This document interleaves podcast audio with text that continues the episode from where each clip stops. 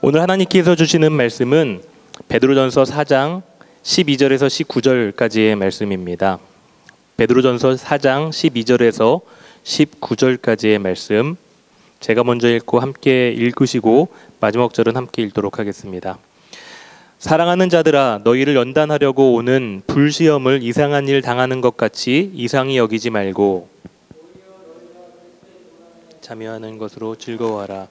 이는 그의 영광을 나타나실 때 너희로 즐거워하고 기뻐하게 하려 함이라. 너희가 그리스도의 이름으로 치욕을 당하면 복 있는 자로다. 영광의 영 곧 하나님의 영이 너희 위에 계심이라. 남의 일을 간섭하는 자로 고난을 받지 말려니와 만일 그리스도인으로 고난을 받으면 부끄러워하지 말고 도리어 그 이름으로 하나님께 영광을 돌리라.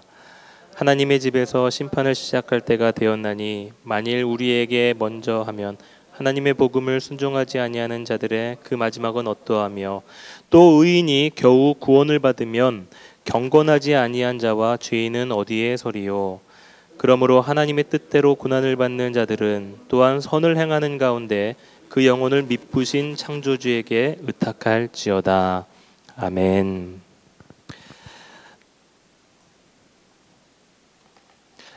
내가 고통당할 때 하나님 어디에 계십니까? 라는 책에서 신경외과 의사인 폴 브랜드 박사가 자신이 치료하는 어린 환자를 만나게 되는 일화를 소개합니다. 아, 이폴 브랜드 박사가 방의 문을 열려고 하는데 자물쇠가 녹슬었던 것입니다. 그래서 그거를 열쇠로 문을 열고 있는데 열리지 않아서 굉장히 애를 썼습니다.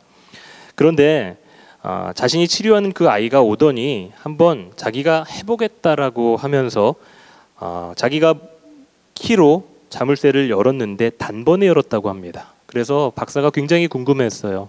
나보다 어린 이 아이가 어떻게 한 번에 이것을 열 수가 있었을까? 그렇게 생각하고 바닥을 봤는데 깜짝 놀라게 됩니다. 그 이유는 마룻바닥에 핏방울이 묻어 있었던 겁니다. 알고 보니 이 아이가 열쇠를 돌리면서 아이의 손에 깊은 상처가 난 것입니다. 뼈가 드러날 정도로의 상처가 난 거예요. 그런데 그 아이는 뼈가 드러날 정도로 깊이 파인 상처에 대한 고통을 전혀 느끼지 못합니다.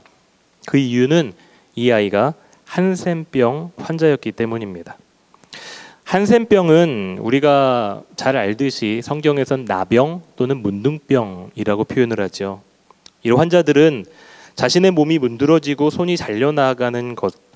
아, 그러나 그것이 병의 주요 증상이 아닙니다. 병의 주요 증상은 바로 신경마비입니다. 그래서 그들은 고통을 느끼지 못하는 것이죠. 그래서 저자인 필립 얀시는 아, 고통을 느끼지 못하는 상황을 고통 없는 지옥이다라고 표현합니다. 여러분 우리는 고통을 피하고 싶어 합니다. 그러나 때로는 그 고통이 우리를 보호해 줄 때가 분명히 있습니다. 오래전에 무심코 보게 된 한 드라마의 기억이 남는 장면이 있었어요. 드라마 속의 주인공이 어떤 신경 감 각이 마비된 사람이었습니다. 그래서 뜨거운 커피를 한 번에 원샷하고 중국집에서 음식을 먹으면 포만감을 느끼지 못해 탕수육, 짬뽕, 짜장면 혼자 열 그릇 이상을 먹는 분명 그 사람의 위는 고통을 받고 커피가 넘어갈 때는 입과 식도는 타들어가는데 정작 그 사람은 자신이 아픈 것을 자신의 몸이 망가지는 것을 느끼지 못했던 것입니다. 아, 고통이 상실된 고통 감각이 상실된 사람에게 진짜 필요한 것은 바로 고통을 느끼는 것이죠. 왜냐하면 그 고통이 우리에게 위험을 경고해 주기 때문입니다. 한 아이가 뜨거운 주전자를 손에 댔을 때 뜨거운 주전자에 데이는 고통과 아픔을 경험하는 것. 그것은 아플 수 있습니다. 그러나 그 이후로 아이는 끓는 주전자 주변에는 얼씬도 하지 않게 되는 것이죠. 잠깐이었지만 받은 고통이 결국에는 그 어린 아이를 보호해 주는 것입니다. 오늘 우리는 고난에 대해서 나누게 됩니다. 특별히 우리는 전 세계적으로 유행하면서 경제와 사회 구석구석에 막강한 타격을 입힌 코비드 19 코로나의 영향력의 시대 아래서 살아가고 있죠. 근데 우리가 한 가지 알아야 될 사실은 지금 이러한 상황이 그리스도인이 겪고 있는 고난일 수 있겠다라는 것입니다. 그것이 왜 고난일까요? 우리가 초대교회 성도들처럼 목숨을 잃는 박해를 받는 상황은 아니잖아요. 그런데 현대 사회에서 우리가 받는 고난은 초대교회 시대라는 컨텍스트에서는 거기서 이야기하는 고난과는 차원이 다른 고난임을 우리는 알고 있어요. 육신의 목숨이 위협받는 고난은 아니지만 우리의 영혼의 목숨이 위협받는 고난인 것이죠. 만약 우리가 초대교회 성도들이 받았었던 고난만이 우리의 삶 속에 적용된다면 우리 모두는 사실 제대로 된 신앙생활을 하고 있는 사람들은 많이 없는 것처럼 보일 수 있습니다. 그래서 저는 오늘 이 말씀을 이 코로나 시대 속에서 겪게 되는 고난에 아, 그래서 우리가 조금 더 실제적으로 적용할 수 있도록 말씀을 묵상을 하고 준비해 보았습니다. 아, 말씀을 나누기에 앞서 특별히 제가 겪고 있는 가벼운 고난보다 더 많은 고통을 안고 살아가시는 성도님들이 분명히 계시리라 생각이 됩니다. 그분들에게 이 말씀이 얼마나 위로가 되실지는 모르겠습니다. 그러나 아, 송구스러운 마음 그리고 숙연한 마음으로 말씀을 준비했습니다. 한 분한 분에게 어, 회복과 하나님의 위로의 은혜가 말씀을 통하여 임하게 되기를 주님의 이름으로 축복합니다. 첫 번째 함께 나누고 싶은 말씀입니다. 고난은 신앙의 리트머스지다라는 것입니다. 리트머스 테스트의 목적은 산성과 알카리성을 구별하는 것이죠. 어떤 용액에 리트머스지를 넣고 그것에 대해 반응 여부가 산성인지 알칼리성인지를 알게 해주는 것입니다. 아, 우리의 인생에도 어, 고난은 마치 이러한 리트머스지와 같다라고 생각이 됩니다. 고난에 어떻게 반응하느냐에 따라서 우리의 신앙의 여부가 발견되기 때문이지요. 한번 우리 12절과 13절의 말씀을 한번 아, 12절 말씀입니다. 12절 말씀을 한번 읽어보겠습니다. 시작. 사랑하는 자들아 너희를 연단하려고 오는 불시험을 이상한 일 당하는 것 같이 이상히 여기지 말고 여기서 하나님은 베드로의 말, 입술을 통해서 불시험을 당한다라는 말씀을 주십니다. 불시험이라는 것은 불같은 시험을 말하는 것이죠. 아, 이 불같은 시험은 본질상 고통스러운 것입니다. 그러나 성경은 그 고통스러운 불시험을 연단이라는 단어로 표현합니다. 성경의 위대한 메시지 중 하나가 바로 이것입니다. 바로 고통을 연단으로 해석하게 된다라는 것이죠. 연단이라는 것의 사전적인 정의를 한번 찾아봤습니다. 첫 번째 정의는 쇠붙이를 불에 달구어 두드려서 단단하게 하는 것이고요. 두 번째는 어려운 수련을 통해 몸과 마음을 굳세게 한다라는 것이죠. 다시 말씀드리면은 연단이라는 것은 결국에는 굳세게 하고 강하고 단단하게 만드는 것이라는 겁니다. 그래서 성경의 표현대로 우리에게 그대로 적용하자면 고난은 시험은 우리를 연단하는 것이고 하나님이 우리를 연단하시는 이유는 우리를 강하게 하고 우리를 단단하게 만드시려는 목적이 있으시기 때문입니다. 따라서 박해, 시험, 고난, 고통이라는 단어들은 우리를 단단하고 강하게 하는 단어임을 믿으시기를 주님의 이름으로 축복합니다. 우리가 고난을 연단으로 해석해야 되는 중요한 이유가 있어요. 첫 번째는 고난을 연단으로 받아들이지 않는다면 우리 인생은 정말로 암울합니다. 모든 것이 다 쓸모없고 부질없는 짓이다라고 말하는 염세주의적 비관론에 빠질 수밖에 없어요. 그럼 우리 인생에 아무런 의미가 없는 것입니다. 빨리 이 땅에서 떠나서 이 세상을 떠나서 하나님 나라 가는 것밖에는 우리 인생에 낙이 없고 해결책이 없는 것이죠. 두 번째, 고난을 연단으로 해석해야만 하는 가장 중요한 이유는 고난이 하나님이 주시는 연단이 아니라면 예수 그리스도의 십자가가 아무런 의미가 없기 때문입니다. 아, 신약교에서 공부를 하던 시절에 당시에 직장을 다니면서 산전수전 다 겪으시다가 신학교로 오신 한 연세가 있으신 전도사님이 계셨어요. 어, 당시 우리 모두가 교회사 교수님의 강의를 듣고 있었습니다. 너무나도 강의를 탁월하게 해주는 교수님이었기 때문에 이해하기 쉽고 재미있고 그리고 은혜롭게 강의를 들었던 기억이 있습니다. 어, 그 강의를 들으면서 저와 같은 신학을 공부하고 있는 전도사님들이 어, 동일하게 느낀 것은 옛날의 그 교회 역사나 지금의 교회 역사나 별반 다를 게 없다라는 것을 느끼게 됐죠. 오늘날 우리 사회가 접하고 있는 폭력, 갈등, 교회의 변질 그것이 옛 교회사에서도 그 역사에서도 발견될 수 있었던 것입니다. 그런데 이 강의를 듣고 있는데 문제가 생겼어요. 한 그 나이가 많으셨던 전도사님이 손을 들고 질문합니다. 교수님, 역사가 시대마다 똑같다면 어차피 우리가 사는 이 세상이 죄송합니다. 똥물인데 어떻게 샘물로 바뀔 수 있겠습니까?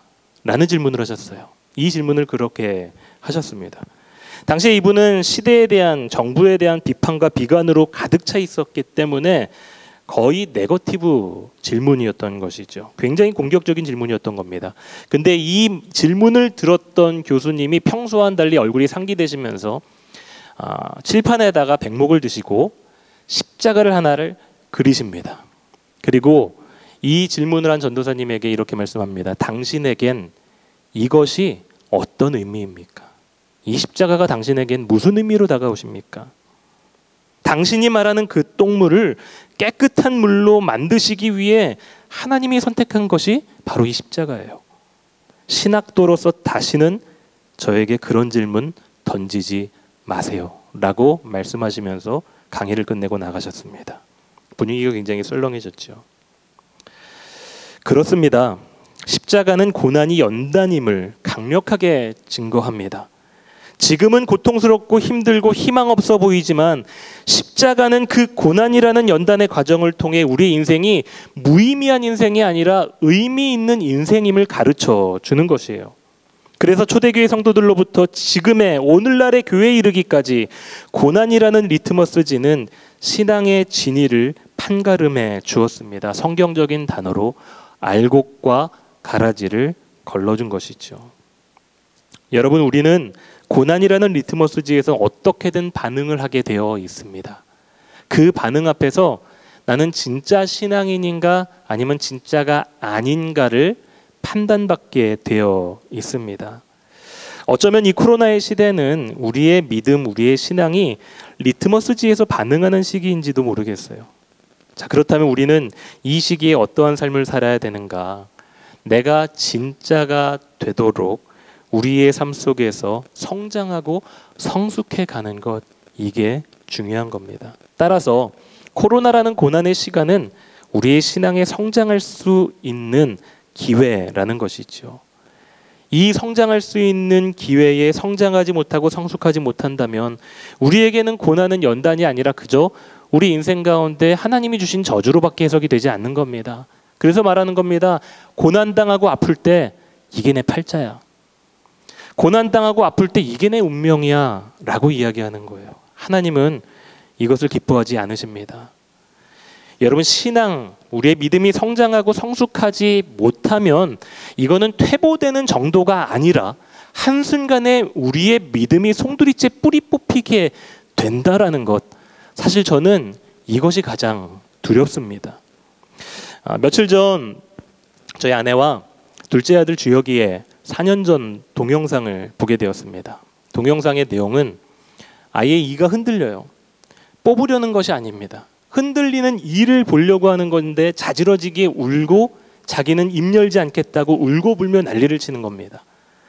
아, 저는 이 영상을 보면서 굉장히 재미있었어요. 이때 그럴 때도 있었구나. 귀엽기도 하고 참 어렸다. 옛날 생각난다. 그런데 이제는 그때 당시에는 울고불고 난리를 쳤지만 지금은 자다가 이가 흔들리면 자기가 뽑는 지경에 이르는 거죠. 그때는 어렵고 두려웠던 것이 지금은 뽑는 것이 아무런 문제가 안 되는 겁니다. 아, 많은 분들이 공감하시겠지만 치과를 가는 것은 가장 두려운 게 아닌가 생각이 됩니다. 아이들이 가장 무서워하는 것. 저에게도 선명한 기억이 있어요. 아, 치과에 갔는데 부모님 어머니의 손을 잡고 갔는데 어렸을 때 어, 그때 제 선명한 기억은 간호사 두 분이 저의 몸을 붙잡고 계셨습니다. 제가 너무나도 안 하겠다고 울면서 난리를 치니까 그리고 입을 꽉 물고 나는 주사를 절대 안 맞겠다고 그렇게 하다가 한 가지 분명하게 보였던 선명한 기억은 저희 어머니가 저희 얼굴을 보고 화나셔서 결국엔 창피해서 병원 문을 닫고 나가셨던 것이죠. 그 이후로 입을 벌렸습니다. 여러분, 아이들은 치과를 무서워하는 이유는 주사를 맞을까봐, 아플까봐 그런 것이죠. 그러면은 어떻게 해야 되는 것인가? 방법은 없습니다. 시간이 답입니다. 성장하고 나이가 들고 커야 되는 겁니다. 어른인 저도 지금 여전히 마취 주사 맞는 거는 두렵습니다. 아프기 때문에. 그러나 참을 수는 있어요. 울지 않습니다. 왜냐하면 저는 어린아이가 아니라 어른이기 때문입니다. 아픔의 강도는 어린아이나 어른에게나 똑같아요. 하지만 어른인 저는 그 아픔을 참을 수 있는 거죠. 여기서 고난의 원리를 배워요. 고난의 현장 속에서 우리의 믿음이 성장하지 않는다면 고난을 이겨낼 수 있는 내적인 힘을 키우지 못합니다. 그리고 그 내적인 힘을 키우지 못한다면 고난은 우리의 믿음을 무너뜨려요. 그러나 일단 그 고난을 맞닥뜨릴 수 있는 힘이 생길 때 고난은 내 믿음을 한 단계 도약할 수 있는 좋은 도구가 되는 것이죠. 따라서 지금 이 코로나 때문에 힘든 상황이지만 사실 이 시간은 우리의 믿음이 한 단계 점핑할 수 있는 기회입니다. 여러분, 예배를 못 드리는 것이 문제가 아닙니다. 예배를 드릴 수 있는 공간이 없는 게 큰 문제가 아닙니다. 진짜 큰 문제는 예배 드리는 공간은 없어도 내가 내 가정에서 내 자리에서 내 신앙, 내 믿음을 제대로 관리하지 못하는 것 이게 가장 큰 문제인 것이죠. 여러분 우리 코로나 이 시기가 언제까지 갈지 아무도 몰라요. 이 시기가 어쩌면 오히려 내 신앙을 진지하게 돌아보게 하는 하나님의 리트머스 시험지라는 사실을 여러분 잊지 마시기를 간절히 원합니다. 자, 그러면은 고난을 맞닥뜨릴 수 있는 힘이 생기면 어떤 현상이 나타나는가? 13절 말씀에 한번 읽어 볼까요? 13절입니다. 시작. 오히려 너희가 그리스도의 고난에 참여하는 것으로 즐거워하라. 이는 그의 영광을 나타내실 때에 너희로 즐거워하고 기뻐하게 하려 함이라. 신앙의 고수들은 그 고난을 즐기는 경지까지 이르게 된다라는 거예요. 테트리스라는 게임이 있습니다. 막대들이 하나하나 쌓이다 보면 터트리게 되는 게임이죠. 이 게임의 묘미는 모일 때마다 터트리는 것이 아니라 많이 모였을 때 한 방에 터트리는 겁니다. 그러면은 기분이 최고입니다. 그러나 기분만 최고가 아니라 점수도 배가 되는 것이죠. 여러분 우리 인생에서 고난도 이렇게 비슷하게 해석하면 좋을 것 같습니다. 고난의 무게가 지금은 힘들지만 계속 참고 견디다 보면 언젠가는 하나님께서 그 영광을 나타내 주신다라는 사실이에요. 우리 인생에 정말 기가 막힌 한 방을 하나님이 준비하고 계신다라는 겁니다. 그리고 그때 우리의 모든 고난을 한 방에 날리시는 마치 볼링의 스트라이크처럼 마치 야구의 말루 홈런처럼 그 기쁨과 즐거움은 배가 될 줄로 믿습니다. 그래서 우리가 할 수 있는 고백 16절 함께 읽어보겠습니다. 시작. 만일 그리스도인으로 고난을 받으면 부끄러워하지 말고 도리어 그 이름으로 하나님께 영광을 돌리라. 아멘. 그리스도인으로서 받는 고난을 통해 오직 하나님만 영광 받게 되는 저와 여러분의 가정, 우리의 삶의 어, 환경이 되기를 주님의 이름으로 축복합니다. 두 번째 함께 나누고 싶은 내용입니다. 고난은 추운 영혼의 겨울을 지나는 과정일 뿐이라는 거예요. 19절 아, 말씀을 읽어보겠습니다. 시작. 그러므로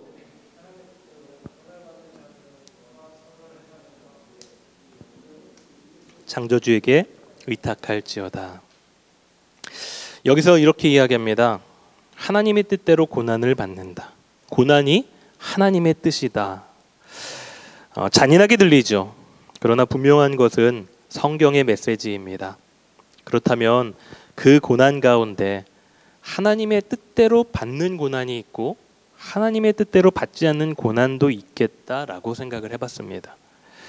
그러면서 이런 질문을 한번 해봤습니다. 만약에 철을 만드는 강철을 만드는 연단을 했는데도 그 철이 단단해지지 않는다라면 이거는 연단의 문제일까요?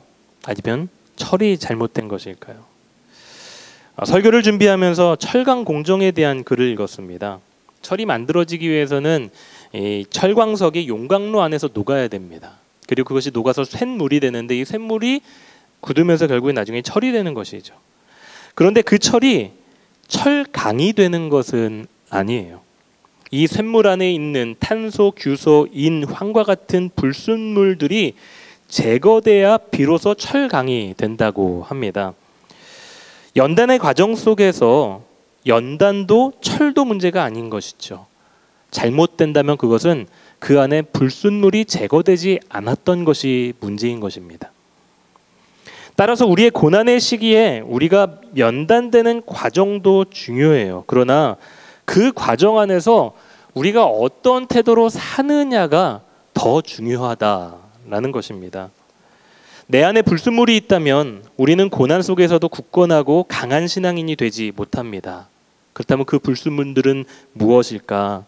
염려, 두려움, 질투, 시기, 분노, 원망, 탐욕, 음란, 셀 수 없이 많죠. 우리가 흔히 어려움의 시기의 과정에서 겪게 되는 이런 불순물들, 그리고 이러한 것들이 이러한 생각들이 이러한 우리의 감정들이 연단이라는 과정 속에서 우리를 강하게 하지 못하게 만드는 것들입니다. 설교를 준비하면서 한 인물이 떠올랐습니다. 바로 요셉입니다. 요셉만큼 힘든 시기를 겪은 사람도 없었을 거예요. 형제들에게 배신당하고 이방 나라의 종으로 팔려가고 억울하게 옥에 갇히고 그 과정에서 억울함도 수치도 많이 당했습니다. 그러나 그의 인생에서 복수, 두려움, 원망, 분노 이러한 것들은 없었습니다. 성경에는 나오지 않지만 감히 말씀드리자면 없었습니다. 왜냐하면 그의 인생의 스토리를 보면 알 수 있는 것입니다.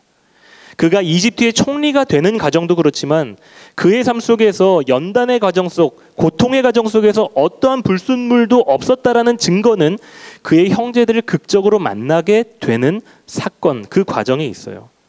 자기를 배신한 형제들 앞에 자신을 드러낸 요셉이 그들에게 복수해도 이상하지 않습니다. 애굽의 총리라는 직책을 이용해서 그들에게 사형을 언도해도 아무도 뭐라고 할 사람이 없어요. 그러나 요셉은 그들에게 복수하지 않습니다. 그런데 복수하지 않고 분노하지 않는 그 요셉을 이상하게 생각했던 사람들이 누굴까요? 바로 그의 형제들입니다. 아버지 야곱이 살아있을 때는 그들은 안전하게 고센 지방에서 살았습니다. 그러나 야곱이 죽자 그들은 두려움에 떱니다. 왜냐하면 그들은 야곱이 살아 있었기 때문에 자신들이 살아 있었다라고 생각을 하고 살았거든요. 그 말은 그들은 요셉이 그 안에 복수의 칼날을 계속 갈고 있을 것이다라고 판단했던 것입니다. 그래서 아버지 야곱이 죽자 그들이 말합니다. 그동안 요셉 우리 동생이 아버지 때문에 우리를 살려뒀던 거였어. 이제 아버지가 돌아가셨으니 이제 조만간 우리 동생이 우리에게 복수를 할 거야. 그동안 숨겨놓았던 복수의 칼날을 꺼낼 거야 라고 두려워합니다. 그러나 형제들의 생각은 그럴듯하지만 실제로 요셉의 인생에서는 그런 모습이 보이지 않죠. 그는 형제들을 용서하고 오히려 지금까지 인도하신 분은 하나님이라는 믿음의 고백을 하게 됩니다. 왜냐하면 그는 인생의 연단의 과정 속에서 불순물들이 자신의 영혼을 지배하지 못하도록 평생을 살아왔기 때문입니다. 여러분 연단의 과정 속에서 어떠한 불순물도 우리의 영혼을 지배하지 못하도록 하시기 바랍니다. 그 불순물이 우리를 망치는 거예요. 그 불순물이 내 가정을 망치고 공동체를 망치는 거예요. 고난의 시기를 지나면서 원망보다는 하나님을 향한 감사가 분노보다는 은혜에 대한 감격이 저와 여러분에게 차고 넘쳐 흐르게 되기를 주님의 이름으로 축복합니다. 자, 그렇다면 그 연단의 과정 속에서 그 불순물이 지배할 수 없도록 할 수 있는 구체적인 겉- 겉면을 이제 드리고 싶습니다. 저는 그 겉면을 마크 부캐넌 목사님, 아, 캐나다에서 목회하시는 목사님이셨고 지금 리젠트 칼리지에서 교수로 사역하고 계시는 분이십니다. 이분이 오래전에 쓰셨던 영혼의 사계절 Spiritual Rhythm이라는 책의 내용을 인용해서 여러분과 그 실제적인 권면을 나누고 싶습니다. 아, 이 책에서는 저자가 영혼을 네 개의 계절로 나눕니다. 봄, 여름, 가을, 겨울. 아마 봄과 여름은 우리의 생각과 우리의 삶이 좀 평탄하고 좋은 시절일 겁니다. 그렇다면 겨울은 무엇을 의미하는 것일까요? 바로 고난을 의미합니다. 그 겨울에 영혼의 겨울에 해야 되는 일을 세 가지를 이 책에서 소개를 하는데요. 첫 번째 영혼의 겨울에 하는 일은 바로 기도입니다. 고통의 상황 속에서 우리가 반드시 생각해야 될 것은 무엇인가? 지금 내 상황의 하나님이 아니라 성경 속에서 말씀하시는 하나님을 생각하는 겁니다. 내가 지금 힘들다면은 하나님 왜 나를 이렇게 힘들어 힘들게 하세요? 하나님은 나를 힘들게 하시는 분이십니다라는 하나님으로 해석하는 것이 아니라 성경 속에서 하나님은 고난을 통해서 어떻게 하나님의 백성들을 이끌어 가셨는가 그 성경 속에서 하나님을 신뢰하고 그분을 찾아가는 것입니다. 상황은 힘들지만 말씀에서 분명하게 선포하는 하나님은 늘 선으로 바꾸시고 인도하시는 하나님이라는 이 진리. 이 진리가 우리에게 성경적인 믿음을 자라나게 하는 것입니다. 그렇다면은 어떠한 우리의 삶을 표- 표현하는 것인가? 시편 84편 6절 말씀에 그들이 눈물 골짜기로 지나갈 때 그곳에 많은 샘이 있을 것이며 이른 비가 복을 채워 주나이다. 눈물 골짜기에 많은 샘이 있다라고 이야기합니다. 우리가 눈물을 흘리는 그 골짜기에 은혜의 샘이 분명하게 존재한다라는 것이죠. 그리고 그것을 바라보며 기도하며 내 영혼의 겨울을 준비하는 것입니다. 두 번째 영혼의 겨울에 하는 일은 바로 가지치기입니다. 겨울은 뭔가를 더하는 시간이 아니라 잘라내는 시간입니다. 가지치기는 겨울에 해야 되고 할 수 있는 것입니다. 에너지가 쓸데없이 분산되지 않도록 가지치기를 하는 것이죠. 가지치기를 해야만 이 고된 겨울이 지나고 봄이 돼서 건강하고 풍성한 열매를 맺을 수 있는 것입니다. 그렇기 때문에 반드시 영혼의 겨울에 해야 되는 것은 가지치기입니다. 우리에게 가지치기를 해야 될 것이 무엇인가 한번 생각해 보시기 바랍니다. 특별히 코로나의 시대를 고난의 시기, 어려움의 시기를 지나가고 있는 우리에게 어쩌면 하나님은 분주함이라는 가지치기를 원하실 수가 있으실 거고 말씀 앞에서 우리 인생을 돌아보며 회개하며 우리의 인생에 가지치기를 하기를 원하실 수 있습니다. 세 번째로 영혼의 겨울에 하는 일은 바로 기다림입니다. 겨울은 우리로 하여금 봄을 기다리게 만들고 그 기다림은 우리를 자라게 만듭니다. 시편 80편 5절 말씀을 한번 읽어보겠습니다. 시작. 주께서 그들에게 눈물의 양식을 먹이시며 많은 물을 마시게 하셨나이다. 눈물이 슬픔이죠. 그러나 기다림의 과정 속에서 많은 눈물을 흘리지만 그 시편 기자는 그 눈물을 어떻게 표현하는가? 바로 양식이라고 표현합니다. 아니 이것은 표현이라기보다는 시편 기자의 고백인 것입니다. 양식은 자라게 하는 것이고 살찌우게 하는 것이죠. 다시 말하면 오늘 내가 흘리는 모든 눈물과 아픔과 슬픔 그 고난은 고난으로 끝나지 않는다라는 겁니다. 그 슬픔과 눈물 뒤에는 하나님은 반드시 우리의 영혼을 살찌우게 하시고 성장하게 하신다라는 것이죠. 말씀을 마무리하겠습니다. 기도, 가지치기, 그리고 기다림 이 세 가지가 영혼의 추운 겨울의 시기를 지나가고 있는 우리 모두에게 하나님이 주시는 힘이 되기를 간절히 원합니다. 우리가 기억해야 될 것은 여러분 고난은 우리의 삶의 일부입니다. 어떤 방식이건 어떤 모양이건 고난은 우리의 인생과 뗄려야 뗄 수 없는 관계이죠.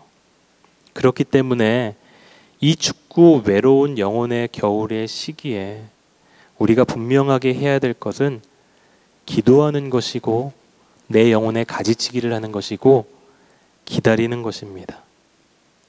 이번 코로나가 언제 끝나게 될지 모르는 싸움입니다. 중요한 것은 이 싸움의 장기전에서 우리는 끝까지 인내하고 기다리며 내 영혼의 성장과 성숙을 이루지 못한다면 우리는 이 신앙의 이 시기가 지나고 난 후에 따뜻한 우리 인생의 봄이 시작이 되었을 때 어쩌면 우리는 아무런 열매를 맺지도 못하고 또 우리의 믿음이 속절없이 무너지게 되지 않을까 생각이 됩니다.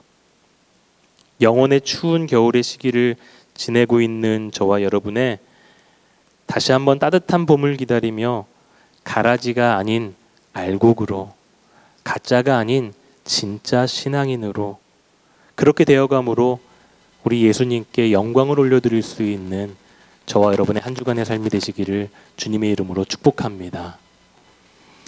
이 시간 함께 찬양하며 기도하고 싶습니다.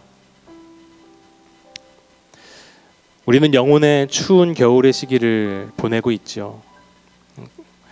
고난은 결코 저주가 아닙니다. 고난은 오늘을 살아가고 있는 우리에게 내 신앙이 지금 잘 되고 있는가 잘못되고 있는가를 분명하게 알게 해주는 신호입니다. 이 고난이 있기 때문에 우리가 넘어지다가도 정신 차리고 일어날 수 있는 것이고 이 고난이 있기 때문에 우리가 절망하다가도 소망을 안고 살아갈 수가 있는 것입니다. 여러분이 연단의 시간, 우리 인생의 두 가지 갈림길, 내가 알곡으로 서게 될 것인가, 아니면은 가라지가 되고 말 것인가. 이 추운 영혼의 겨울 끝까지 우리를 연단하시는 그 예수님의 은혜를 사모하며 그분의 능력을 바라보며 가라지가 아닌 알곡으로 진짜 하나님이 기뻐하시는 믿음의 사람으로 다시 한번 우리의 삶을 하나님 앞에 헌신하고 드릴 수 있는 이번 한 주간의 삶이 되시기를 원합니다. 그 마음을 담아 이 고백으로 우리의 삶을 다스려 가시는 예수님의 은혜 앞에 그 믿음 앞에 믿음으로 반응하며 나아가기를 원합니다.